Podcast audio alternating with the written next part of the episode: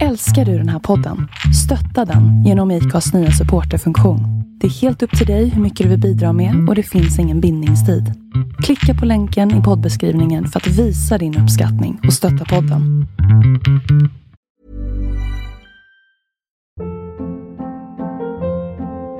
Hold up. What was that? Boring. No flavor. That was as bad as those leftovers you ate all week. Kiki Palmer here, and it's time to say hello to something fresh and guilt-free. Hello Fresh. Jazz up dinner with pecan-crusted chicken or garlic butter shrimp scampi. Now that's music to my mouth. Hello Fresh. Let's get this dinner party started. Discover all the delicious possibilities at hellofresh.com. Hey, it's Ryan Reynolds, and I'm here with Keith, co star of my upcoming film, If, only in theaters, May 17th. Do you want to tell people the big news? All right, I'll do it. Sign up now and you'll get unlimited for $15 a month in six months of Paramount Plus Essential Plan on us. Mintmobile.com slash switch. Upfront payment of $45 equivalent to $15 per month. Unlimited over 40 gigabytes per month. Face lower speeds. Videos at 480p. Active Mint customers by 531.24 get six months of Paramount Plus Essential Plan. Auto renews after six months. Offer ends May 31st, 2024. Separate Paramount Plus registration required. Terms and conditions apply if rated PG.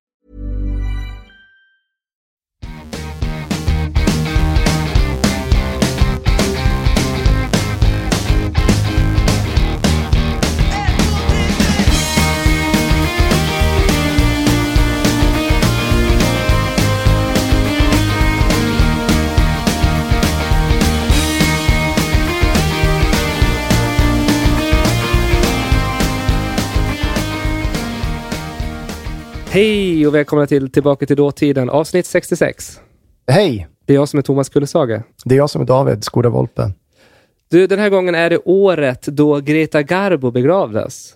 Och då tänker jag ganska många, jaha, Greta Garbo, hon dog 1990. Och det gjorde hon. Men hon begravdes inte 1990. Hon begravdes 1999. Varför det? Varför väntar man nio år? Kan du gissa det? Eh, nej, jag förstår inte. Alltså, det blir jätteobehagligt att gå fram till kistan och säga farväl. Vad fan. Har, har de bibehållit? Alltså har de hållit igång? nej, alltså, har nej, de... hon har ju blivit kremerad såklart. Nej, jag har ingen aning om varför man skulle göra så. Var det tjafs? Men du, det var tjafs. Jag vet inte hur tjafsigt det har varit, men jag såg en artikel i Aftonbladet att ja, men hon dog 1990, den 15 april. Och sen var det väl lite oklart var hon då skulle få sin sista vila. Hon sa aldrig själv var hon ville bli begravd någonstans. Det är hennes brorsdotter, Gray Reesfield, som då har förvaltat arvet efter Greta Garbo, som då har bestämt sig för att det ska bli Stockholm, Var i Stockholm? Skogskyrkogården. Känns som alla begravs där. Det måste vara fullt där. Ja, det, det kanske du har rätt i. Äntligen får Garbo komma hem och man är såklart rädd att det ska bli en turistattraktion. Jag kan tänka mig att de sitter väl och njuter av att de får hem Greta Garbos rester. Ja, såklart. Brukar inte stater kämpa ganska hårt för sånt där? Vi vill ha tillbaka vår, vem det nu än är. Jo, var det inte samma sak med Jim Morrison, eh, The Doors-sångaren? Han ligger i Paris nu, men han har väl inte alltid gjort det? Har inte han flyttats fram och tillbaka mellan olika gravar? Ganska ofräscht. Varit på turné liksom i, i döden. Han, han, han fortsätter turnera, precis. Fy fan, evig turné. Samtidigt, ja, Paris är väl ändå ett bra ställe, tänker jag. Schysst. Ja, det kunde varit värre. Vi har inte stannat vid hennes... eh, Det står, de är i alla fall glada att hon är tillbaka. Äntligen Ja. får hon komma hem.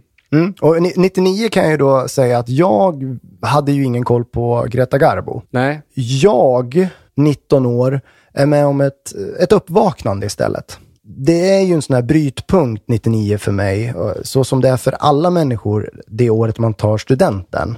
annars brukar du... Du verkar ha många brytpunkter. 97 är också ett sånt där år som det... Nej, men 97 är ju då jag pikade. Ja. Ja. Så att Du, nu, äh, du pikar alltså som 17-åring. Ja, Ja. det, det är 20 år sedan jag stod på topp. Nej, nu, här 99 så är jag 19 år, jag har tagit studenten, eller jag ska ta studenten, för vi läser ju här, jag läser, vad fan läser jag? Helvete, vad fan läser jag? ja, men, du har läst DN va? Nej, jag har läst Aftonbladet. Du har läst Aftonbladet? Uh, Okej, okay. får bara kolla det lite snabbt, förlåt. 060. Skönt att jag har ett riktnummer att gå på. Mm. Vad kan vi vara då? Jag ringer ifrån 060. Eh, Ja, vad fan står Ja, men du, ska vi ta reda på det på det sättet då? Riktnummer 060. Eh, Sundsvall är vi då. Ja, men Sundsvall ti- Sundsvalls tidning, ja.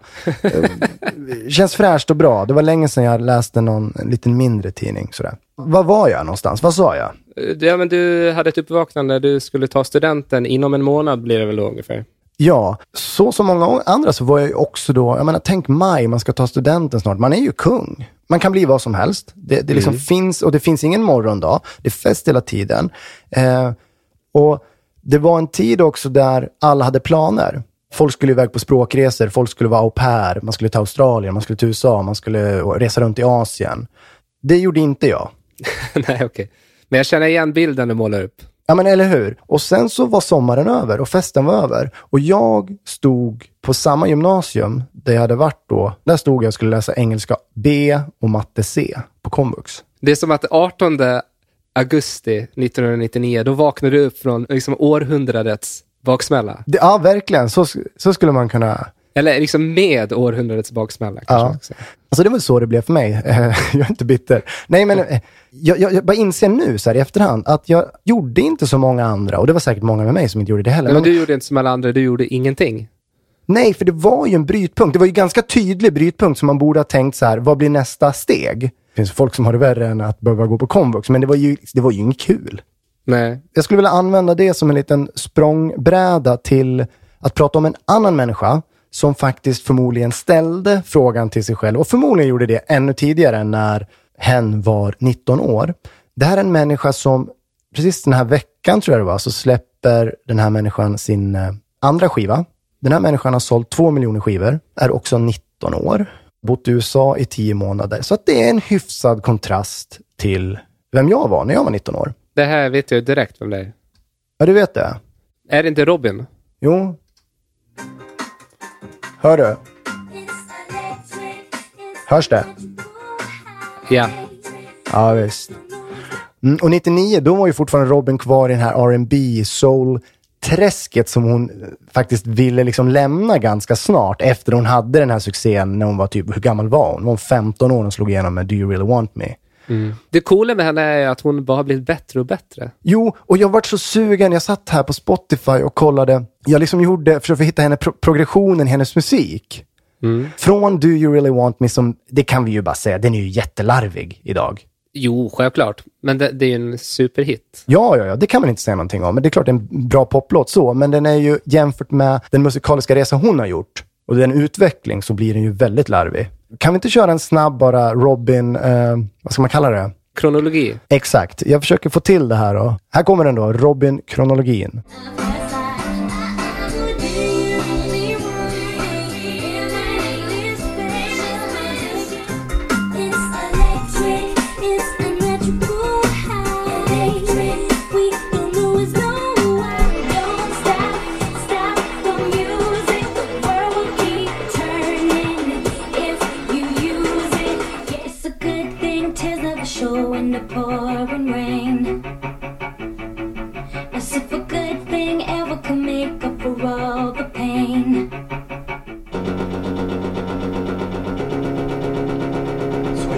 Känsla. Från första, är stört.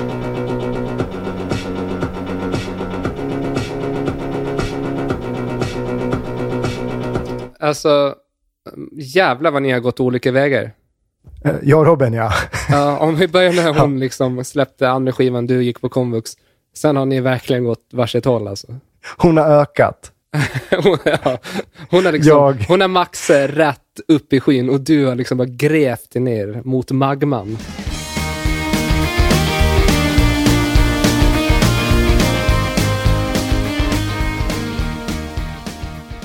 Jag hittade en sjukt märklig artikel om en eh, Carmela Cofari. Jag har väldigt svårt att... Carmela, är det något eh, spanskt? Carmela Cofari? Nej. Carmela ja, men det, det, det, du säger att det här är ett namn alltså? Ja, är, Men om det var i Sverige skulle ju då personen heta Karamell. Nej, men det är ju i Sverige. Det är Västerås för fan. Du tror inte att det finns människor i Sverige som har utländska Nej, nej. namn, eller? Nej, de släpps Nej. inte in vet du. nej, okej. Rubriken är Carmela fick rätt. P-boten var fel. Carmela fick en P-bot på 500 kronor. Mm. Men efter att ha drivit det här fallet till Svea hovrätt så fick hon rätt. Det kan inte vara vanligt att man driver en p-bot till Nej, hovrätten. det, är det, det är det som är grejen här. Jag tycker absolut man ska gå vidare och inte bara nöja sig med att betala in P-boten, säger hon. Nej. Alltså, har du läst ekonomi? Någonting? Ja, det, ja, det har jag. Ja, men alltså på gymnasiet har man läst ekonomi. Jag har läst lite ekonomi på lärarutbildningen, eh, nationalekonomi. Och Mm. eh, inom ekonomin så finns det ett uttryck som kallas för alternativkostnad. Känner du till det? Mhm. Nej, eh, Ja, men, men det är så här helt enkelt. Är det värt att eh, gå till affären och panta tio burkar? Pantar jag tio burkar får jag tio spänn, men det tar en halvtimme att gå till affären och tillbaka. Och en Mm. halvtimme, är det värt, vad är den tiden värd för mig? Är den tiden kanske värd mer för mig än 10 kronor? Ja, jag förstår. Där snackar vi alternativkostnad, så man måste hela tiden se till alternativkostnaden då. Vi snackar 500 spänn. Mm. Tänk vad mycket tid Carmela måste ha lagt på den här skiten. Alltså att driva en p-bot till Svea hovrätt. Ja, det, det är Då- ju inte värt det. Det, kan, det. det är ju aldrig värt det. Det kan ju aldrig vara värt det att driva den grejen. Så det kan vi ju slå fast. Nej, men vad har vi på Carmela? Ja, hon är barnskötare. Hon har parkerat sin bil utanför arbetet på Fridhemsskolan i Västerås. Utan några problem då. Hon har eh, stått där fram till den 14 september 1994. Och hon hade ställt bilen som vanligt. För att inte hindra trafiken så ställde hon bilen ordentligt åt sidan. Det skulle hon inte ha gjort då, för att enligt lapplisan så eh, hade hon parkerat i terräng för att högerhjulen stod 30 centimeter in i grusremsen utanför asfaltskanten. Okej. Det som är så förbryllande för Camilla är att hennes arbetskollega hade bötfällts för samma sak. Överklagat och fått pengarna tillbaka. Men när Carmela överklagade så fick hon inga pengar tillbaka trots att de hade gjort identiska parkeringar. Och det är ju här någonstans det verkar ha slått slint i Carmelas huvud. Ja, ja, vid första kontakten som får hon nej där. Uh, Jo, medan hennes kollega då liksom överklagade och fick tillbaka pengarna. Och enligt Carmela så är det då, det här beror på att hon har ett utländskt namn. Ja, men här kan jag nog börja förstå Canella. Det skulle vara skitjobbigt ju om du gjorde samma sak som jag och så... Men ska du försöka dra något jävla invandrarkort för att du heter Skåde Volpe i efterhand? Nej, det kan jag ju inte göra, men jag förstår hennes frustration. Sam, alltså det ska väl vara rättvist, tänker jag. Det vill väl alla? Jo, men tror du verkligen att det var för att hon hette Carmela Kofari? Att den här eh, lapplisan som det står, parkeringsvakten tänkte att det var liksom en eh, omedveten eller medveten rasistisk handling? Nej, det ska man väl inte tänka det första man gör. Men... Alltså jag, jag, jag säger inte emot att det finns sånt eh, i, i, när det gäller eh, arbetsmarknad, alltså diskriminering och när det gäller brott och så vidare. Det, det köper jag helt och hållet. Ja. Men eh, inte sitter de väl på det här parkerings... Jag vet inte om det var något statligt parkeringsvaktsbolag eller vad det var, men inte fan sitter de och kollar igenom efternamnen där. Tror du det? Nej, det, nej, det tror jag inte faktiskt. Eh, men okej, det slår slint för Camilla där. Och hon har då drivit det här. Ja, hon- ja, hon har drivit det. Det känns som en enorm befrielse. Det handlar inte om pengarna, utan att äntligen få rätt i det här fallet. Handlar det om något år eller? Uh, ja, För- alltså alltså, får du en 94, uppfattning då? det, det här är ju fem års tid vi snackar. Ja, men nej. Och eh, med fem års erfarenhet av det så säger Carmella att jag tycker absolut att man ska gå vidare i sådana här fall. Det är inga konstigheter. nej. Fem år och hon har fått sin 500 Jag menar 500 när hon, jag vet inte om hon får ränta på den, men den är ju inte ens värd någonting. nej. Man väljer sina strider, så är det ju. Ja. Jag läser om husmysterier i Nordanstig här. Mm. Då är det så att det är en Lundångersbo som har drabbats. Han har då köpt två fastigheter på en auktion för tre år sedan och nu har någon stulit hans hus. Va? Ja, han har blivit av med två hus på 21 kvadratmeter var. De ligger i Lundångersfjärden och sen har, de, har han även blivit av med sin gamla husvagn. Men Det är vänta nu. de. Två hus på 22 kvadratmeter? Ja, 21. 21? Ja. Så det är lite tufft läge här för den här Lundångersbon. Han blivit av med två hus. Båda husen är på 21 kvadratmeter, stora, eh, 21 kvadratmeter. Och eh, inte nog med det, utan någon har snott hans husvagn också. ja.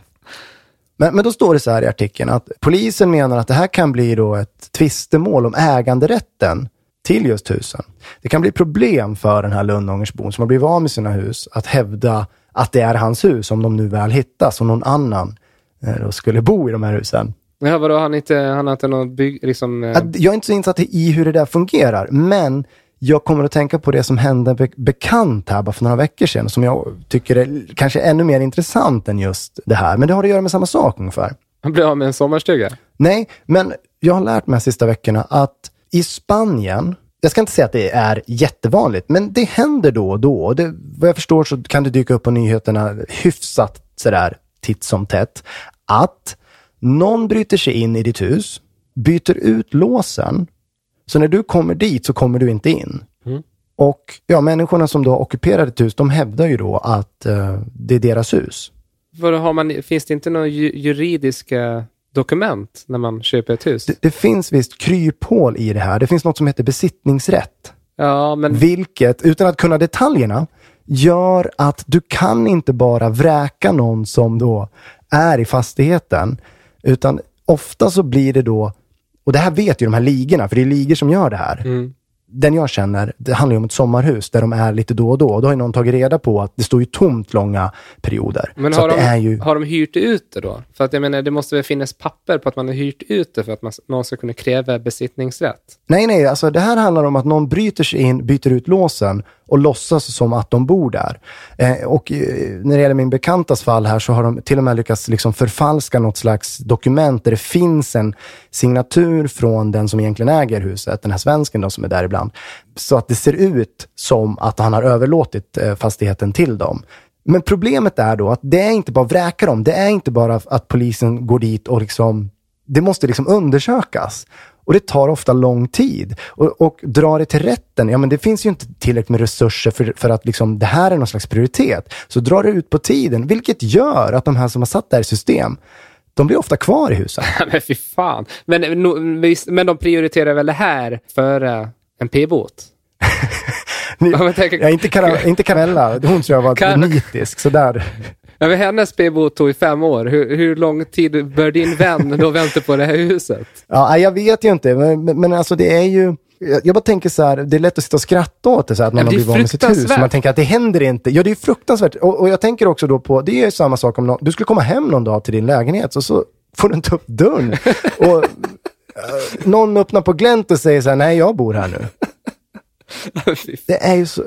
Och det, det är jävla märkligt att man inte kommer åt det då. Eh, Det är visst någon EU-regel. Det är inte bara Spanien, utan det här gäller alltså i alla EU-regler. Så i princip så skulle det väl kunna hända i, i Sverige också, och händer säkert. Men Så kan, så kan det vara, men, men, men, men vänta. I- Inget ont om Spanien, men jag tror ändå att det där är svårare i Sverige. Fast det ska visst vara något kryphål i EU-lagstiftningen gällande alltså fastigheter, besittningsrätt, vad det nu är. Jag kan ju inte sånt där, men Eh, Men eh, om någon vet någonting om det här, kan inte ni, me- Ja, ni- mejla oss på tillbaka till datiden gmail.com, för det här blir jag jävligt nyfiken på. Men här kan vi också snacka om alternativkostnad, för att den här kompisen då, Ja, ja, som, som har ett, eh, en lägenhet i, i Spanien. Ja. Som har blivit av med en lägenhet i Spanien och, och, och liksom, egentligen har den personen då alternativet att visst, man skulle kunna ta med sig ett baseballträ och man skulle kunna gå dit och, och liksom slå sönder eh, dörren och gå in och tvinga ut dem och, och liksom byta ut låsen. Men vem vill göra det liksom? nej men det känns ingen, ingen bra det gör man inte, utan det blir ju då att man vill, vill lösa det på rättslig väg, men samtidigt vad den alternativa kostnaden här. Liksom. Då kommer du tillbaka till den. Om det är ett år bort liksom, innan du får ditt boende, Det, det håller kul. ju inte. Men säg, Nej. säg att det, jag menar, tänk om det tar så här, fyra, fem år. Då kan vi snacka om pengar. Alltså, tänk dig, de har ju sett fram emot att kanske åka ner dit en, två gånger varje år och bara vara där. Ja. Och då bor, Ja, ja. då bor liksom Rodriguez där. Ja, och bara mentalt veta att någon annan liksom är i det här huset som du förmodligen då älskade. För fan, det är ju brutalt alltså. Men vad säger de spanjorerna som har flyttat in då? Ja, men de... Sluta, jag bor här faktiskt. Sluta, kan jag tänka mig att de säger. Om, om de kan svenska. Är det det är det enda ordet du försöker? Sluta bråka! Men hur gick det för den här stackaren i uh, Nordanstig då? Nej, det, det vet jag ju inte. Det här är ju en nyhet här. Så att, uh, äh, ingen aning. Jag bara hoppas att han fick tillbaka sina två hus och sin husvagn. Du, Mm. Kent Finell. Kommer du ihåg Kent Finell? Klart jag kommer ihåg Kent Finell. Det är ju uh, Ring så spelar vi. Jajamensan. Nej, Jo. Svensktoppen. Känd radioprofil, mycket folkkär. Ja, härlig röst. Sen har vi Mm. Bert-Åke Varg. Va- Ja, visst. Känns väldigt 90-tal. 99, det är väl Rederiet här, eller? Ja, det, ja, det var väl jämnt Rederiet under 90-talet, Ja. höll på att säga. De två männen, bara den kombinationen gör ju att jag fastnar för den här artikeln. Rubriken Men du, är... det är tjafs, det är tjafs, det är tjafs. nej, det är tjafs. nej, nej, det är inte Nej. tjafs. Uh, kändisarna överfölls och lurades. Och det är klart, då, vi, då sug, man sugs in som i en dammsugare när man ser att Kent Finell och Bert-Åke Berg, de har blivit överfallna och blivit lurade. Och det har de Ja, då för blivit man, man vill ju veta vad de gjorde. Vad var de? Vad var det? Alltså, ja, verkligen. Mm. Jo, Kent Finell känns ju som en person som har lurat. Bert-Åke Varg känns inte som att han blir lurad hur som helst. Han känns som någon som lurar någon annan. Bara kör på, kör över folk. Ja, men fan, jag blir rädd över att tänka på honom. Men ja. de har varit på resa i Polen. Med Ja. en okänd vän. Det står inte vem. Eh, Den här vännen då blev rånad. Mm. Och nu säger Kent Finell, det är skönt att vara hemma igen. Ja. Som om de har, har varit liksom, här, gangsters paradise. De har varit i Polen. Ja, ja. men det är skönt att vara hemma igen. Eh, först rånades en i sällskapet och sen när de tre paren som reste tillsammans skulle äta middag på en restaurang, då blev de rejält lurade. Jag blir besviken, arg och ledsen när jag tänker på det. Jag har varit i nästan alla europeiska huvudstäder, men aldrig har jag råkat ut för något liknande, säger Kent Finell. De firade har valborg. Nej, men de har firat valborg i Polen. Bert-Åke Varg med Bert-Åke Vargs sambo och Kent Finell och sen var det ett ytterligare par då. Mm. De var i Warszawa. Och så när de gick på gatorna där så blev de överfallna. Det var någon som knuffade, en tjuv då, som knuffade till Finell och Vargs kompis. Och sle, slet tag i kameran. Och det här var ju liksom en fin kamerautrustning enligt utsago. Och rånaren försvann på cykel.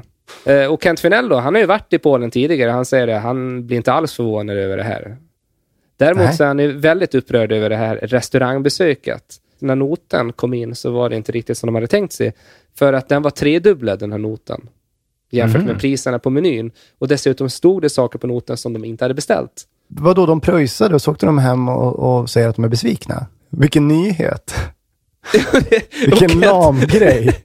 Har de ringt in och berättat det här eller? Jag vet Alltså, inte. för vem skulle annars liksom snappa upp det? det alltså, Nej, det, det, är inte det är inte så att liksom SVTs utsänd, här, Östeuropa-korrespondent har liksom, shit, vad hände med Kent Finell och Bert-Åke Varg i Warszawa? Nej. Det här, det här har ju ringts in. Jo, jag, jag tänker så här att visst, de blev överfallna det är väl inte, det är ju hemskt. Men, men de ringer in själva och sen så för att säkra upp att det här ska bli en nyhet så slänger man in det här om notan. Eh, Ja men, ja, men så kan det vara. Och, och, eh, det kan ju vara så att någon av dem har något så här, någonting på G. De vill, de vill väl höras lite. De gillar nog att höras och synas lite grann, de här gubbarna. Ja, Men du, bara, innan vi går vidare. Jag tänker på samma generation, eller på att säga, men någon som har varit med liksom väldigt länge. Det slog mig när jag läste Aftonbladet den här veckan. Det är ju Herman Lindqvist. mm. Han brukar väl skriva någon sorts typ av historisk krönika i Aftonbladet.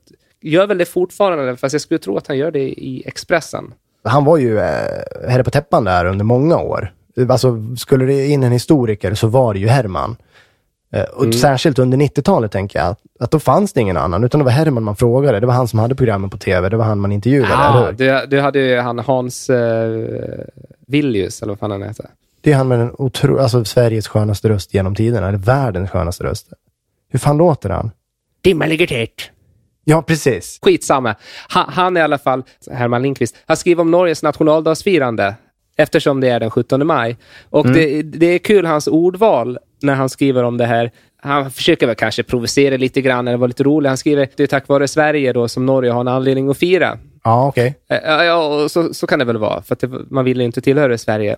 Men så försöker han vid flera tillfällen liksom, eh, lyfta in att ja, men till och med den här Ja, vi älskar detta land, det är ju en liksom, hyllningsdikt till den svenska kungen och att eh, något eh, Norge hade överhuvudtaget aldrig liksom varit som det är idag om det inte var på grund av Sverige. Så det känns som att han liksom gärna vill lyfta in den här den svenska dimensionen i det här Ah, någonting som jag reagerar på när jag läser och det är ett ordval.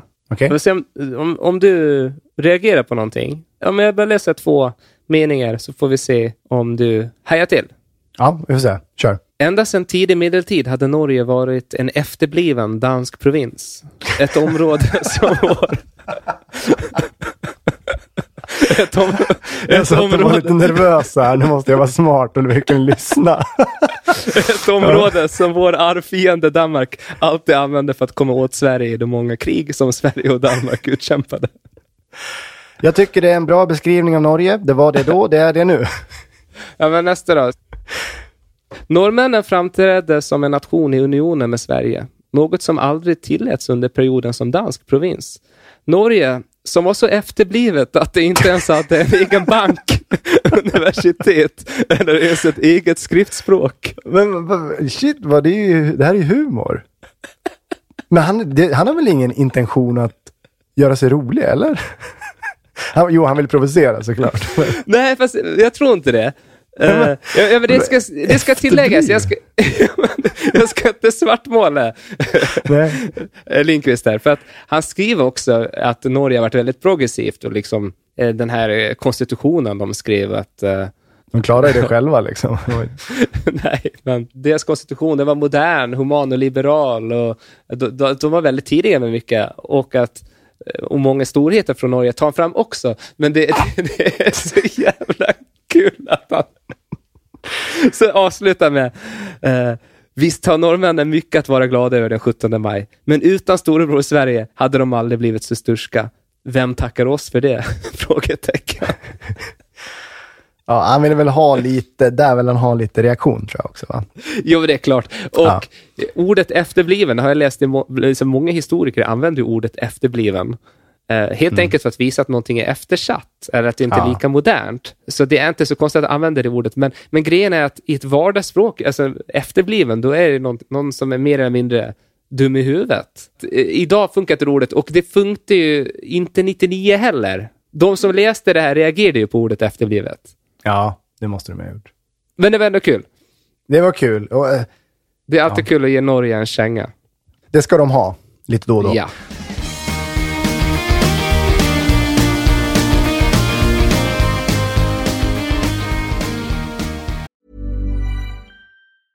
It's that time of the year. Your vacation is coming up. You can already hear the beach waves, feel the warm breeze, relax, and think about work.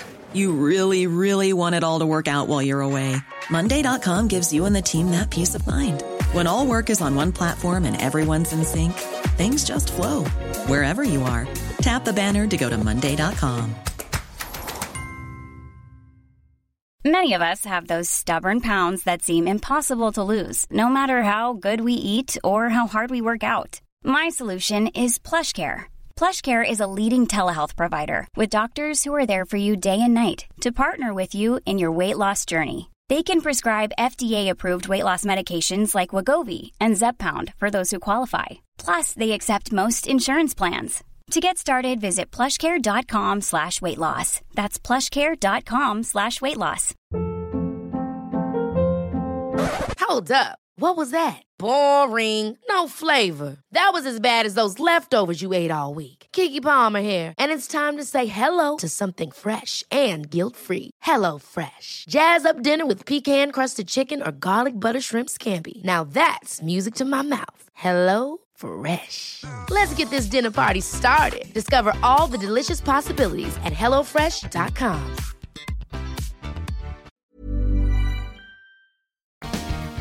Ja, det är tillbaka till dåtiden och jag vill prata om ett band här. Det blir mycket musik från mitt håll idag känner jag, men det, det kan inte hjälpas för att jag ser en artikel om att Red Hot Chili Peppers ska släppa en ny platta här.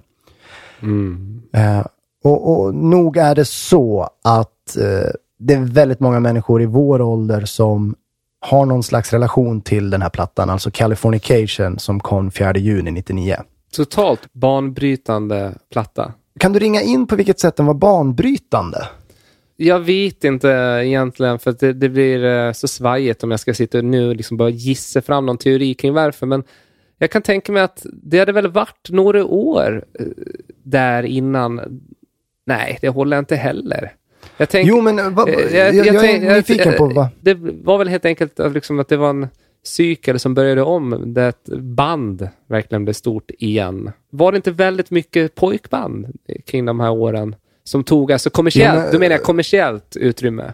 Jo, men så var det väl. Hela 90-talet var väl väldigt mycket just pojkband. Backstreet och- Boys och Westlife var väl i den här eran. Ja. Britney. Jag tänker att mycket hade låtit så som, vi spelade ju upp Robins Electric där. Ja, men Eh, hela eh, Chirons framgångar under slutet av Ja. 90-talet. Och sen, nu fanns det väl som tusen andra band som höll på, men de kom verkligen fram, var kommersiellt skitstora.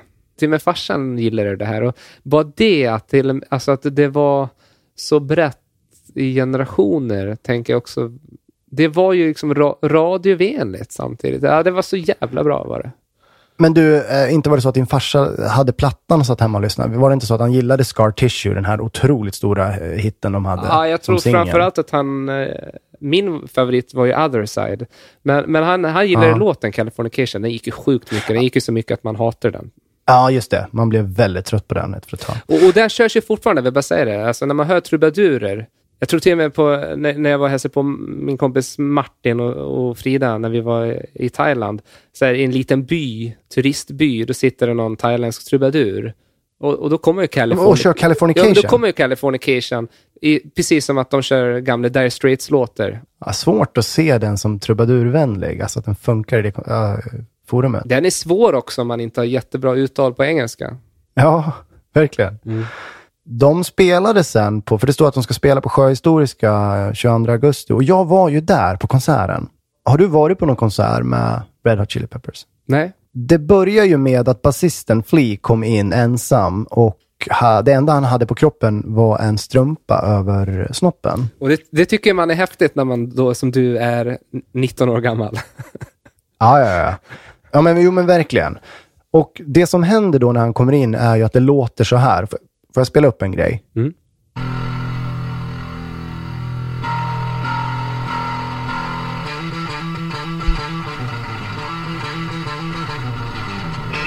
Och nu, alldeles strax, så blir det helt galet.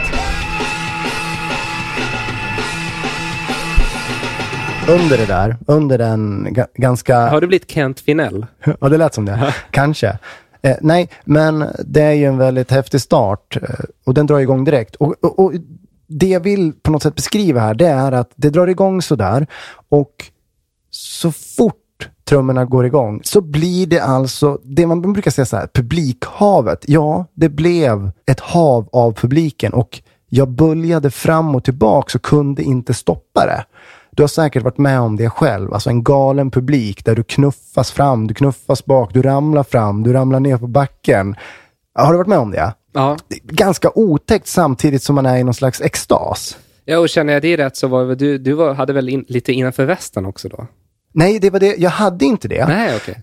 Jag stod spiknykter och rycks fram och tillbaka. Så jag vet att jag hoppar och studsar och jag landar med, med jag landar så att jag biter mig i tungan, så jag står och spottar blod första halvtimmen av konserten, men jag står och hoppar ändå. Jag spelar luftgitarr, jag sjunger, jag spelar lufttrummor och jag är ju liksom helt inne i det som sker där. Ja. Väldigt starkt minne. Den senaste konserten jag var på, det var Lars Winnerbäck. Då var jag på Uppsala konsert och kongress i februari. Mm. Då satt jag och klappade takten ibland eh, med, mot mitt lår, lite i smyg sådär. Jag kan alla texter, men, men alltså jag sjöng inte, det gjorde jag inte. Och, så då leder ju det då, och jag minns också på Winnerbäck, för att göra det här ännu mer tragiskt, så, så, satt det två män snett till vänster framför oss. Och eh, det var en av dem som ställde sig upp hela tiden. Så fort en ny låt kom, kom igång så ställde han sig upp och nästan hoppade och klappade i takt och sådär. Som man gör när man faktiskt går igång på en låt. Det gör man ju. Och då störde du lite för att han stod i vägen? Nej, jag ställer mig halvt upp och så ser jag att ingen annan ställer sig upp. Det är bara han och jag. Då sätter jag mig ner igen. Och då undrar jag så här, vad var det som hände? När hände det? Och varför? Alltså, när slutade jag leva fullt ut? Ja, jag vet inte. Eh, Men uppenbarligen så har du genomgått the switch. Ja, jävla tråkigt alltså. Jag önskar jag kunde släppa loss, för det är känslan man får ibland. Det är det musik gör med den. Jag tycker det är skittråkigt att jag inte bara släpper loss så som jag gjorde där på Red Hot Chili Peppers eh, 99. Jag skulle önska att det var så. Eh, lite mer. Det var härligt. Nu har jag ju sett dig släppa loss. Jo, fast då har jag något innanför västen förmodligen. Jo, jo. jo. Jag var 19 och nykter. Jag tycker det, ja, det är eftersträvansvärt. Jag kan sakna det. Vi hamnar återigen i nostalgin. Snart så slänger du ur dig att det var bättre än 99. Nej, jag ska inte säga det. Men, men kan inte du känna igen dig i det här? Jag känner igen mig i det och jag tror att fler gör det. Du är inte ensam David. Nej, låt oss förlora oss i musiken lite oftare. Det var väl det, ja. Innan vi avslutar, eller jag tänker inte innan vi avslutar, utan jag tänker att vi kan avsluta med att prata om Sveriges sexigaste, om den sexigaste i Sverige. Kan du gissa vilken tidning det är som har uh, utsett Sveriges sexigaste kvinna? Jag antar att det är Café. Jajamensan är det Café. Mm. Visst är det så. Vem är snyggaste tjejen här då? Mm, och eh, det är en eh, tio listor då de har satt ihop. Det, det, För Baywatch- Baywatch- Alltså, det, det, de är så värdelösa de här listorna, för att det finns ingenting. Det är ju verkligen som det Hassan-klippet när, jag tror det är Erik Haag som ringer in till TV4 och har gjort en egen lista över de snyggaste tjejerna på TV4. Kommer du ihåg den? Han, just- han bara, jag har gjort en Ja. lista här. Hon bara, jaha, okej. Vad vill du att vi ska göra med den? Nej, men jag tänkte ni kan pu- publicera den. Nej, det vill vi nog inte. Alltså, Alltså, för att det är helt meningslöst. Han har gjort en lista själv på kammaren. Liksom. Ja, men det, det är ju så jävla, jävla genialt att, att köra den grejen, för det är så jävla meningslöst. Ja. Samtidigt så, jag tror att många tycker, okej, vilka har de valt här då? Vilka är de sexigaste i Sverige? Uppenbarligen så, det är ju någonting där, jag, jag fastnar ju för artikeln. Så skit i det. Eh, jag läser några rader, jag tänker du kan få gissa vem det är då. Se hur dina 99 referenser sitter. Den här personen mottar titeln med stolthet. Inte minst på grund av de bilder tidningen publicerar som bevis på hennes attraktionskraft. Det är inte porrigt alls. Påklätt men sensuellt och sexigt. Man ser klyftan mellan brösten, lite lår, lite rumpa, bar mage. Det är allt. I egenskap av Sveriges sexigaste kvinna kommer bli granskad och bedömd, men det är egentligen inget nytt. Jag känner redan idag att jag har en bild av mig själv att leva upp till. Jag visar mig inte gärna för folk om jag inte mår bra och är nöjd med mitt utseende. Sen frågar de henne då, känner du dig som sexigast i Sverige eller är det mer en känsla av, herregud, hur kan jag bli kallad något sånt? Att du skrattar en smula åt det. Fy fan vad dålig journalist, alltså vem ställer en sån Ja, fråga? det. Då svarar hon så här, ibland kan jag tänka, tänk om folk såg mig på morgonen när min pojkvän sparkar mig ur sängen och säger, fy fan, spring och ta på dig din mask, du ser för jävlig ut. Uh, Okej, Va? skön kille. jag, hoppas, jag hoppas de bytte kille sen. Jag, hop, jag, jag, jag hoppas folk förstår att jag kan se precis lika hemsk ut som alla andra. Men med en bra fotograf och perfekt ljus så funkar det. Jag ser bra ut i just det ögonblicket. Okej, Jo, det här vet jag vem det är. hon ska spela in en skiva, helst lite julsånger. Till sin, på någon egen hemsida på nätet. Okej. Ja, det säger någonting om att internet är ganska nytt. Ha en egen Ja, hemsida. Det är inte Carola. Nej, det är det inte. Jag kör, jag kör tian till tvåan så får du gissa ettan. Tia är Kajsa-Lisa Emyr. Nia, Eva Bäckman. Åtta, Jennifer Brown. Sjua, Tuva Novotny. Sexa, Robin Karlsson. Femma, Petra Nordlund. Femma, Di Demirbag. Tre, Helena av Sanderberg. Tvåa, Maria Bonnevi. Och etta är artisten Eva Röse. Eva Röse. Eva Röse. Ska hon spela in en julskiva? Ja, det tycker jag. Nej, men vet du vad det sjuka är? Att jag tror ingen som lyssnar tar det här. Lill-Babs. Nej. Vadå? Det är Charlotte Eh. Nilsson. Jaha, det är Charlotte Nilsson. Var inte den ganska otippad? Jo, fast vet du, nu har väl hon, när vann hon? 99 eller 98? Ja, hon då. har, då har hon ju precis vunnit här, har hon inte det? Om vi är i maj. Eller hon ska vara i finalen, hon är ju så jäkla het där. Ja, men jag blev förvånad ändå. Ja. Och där fanns ju, Robin fanns ju med. Ja, eller hur? Däremot fanns inte Carmella med. Nej, Caramella var inte med, det var hon inte. Och inte Kent Finell och Bert-Åke Varg heller för den delen. Nej. Men du, du har helt rätt i det. Det fanns en liten röd tråd här. Robin kom tillbaka i Ja. det sista lilla segmentet om vem som var, enligt Café, den sexigaste kvinnan i Sverige 1999. Fy fan vad innehållslöst. Men så kan det vara. Vi tackar för oss och så ses vi om ungefär två veckor igen, får vi väl anta. Det antar vi. Tack för idag. Tack så mycket. Hej då! Hej då! Fy fan. Oh. Hej. Hej.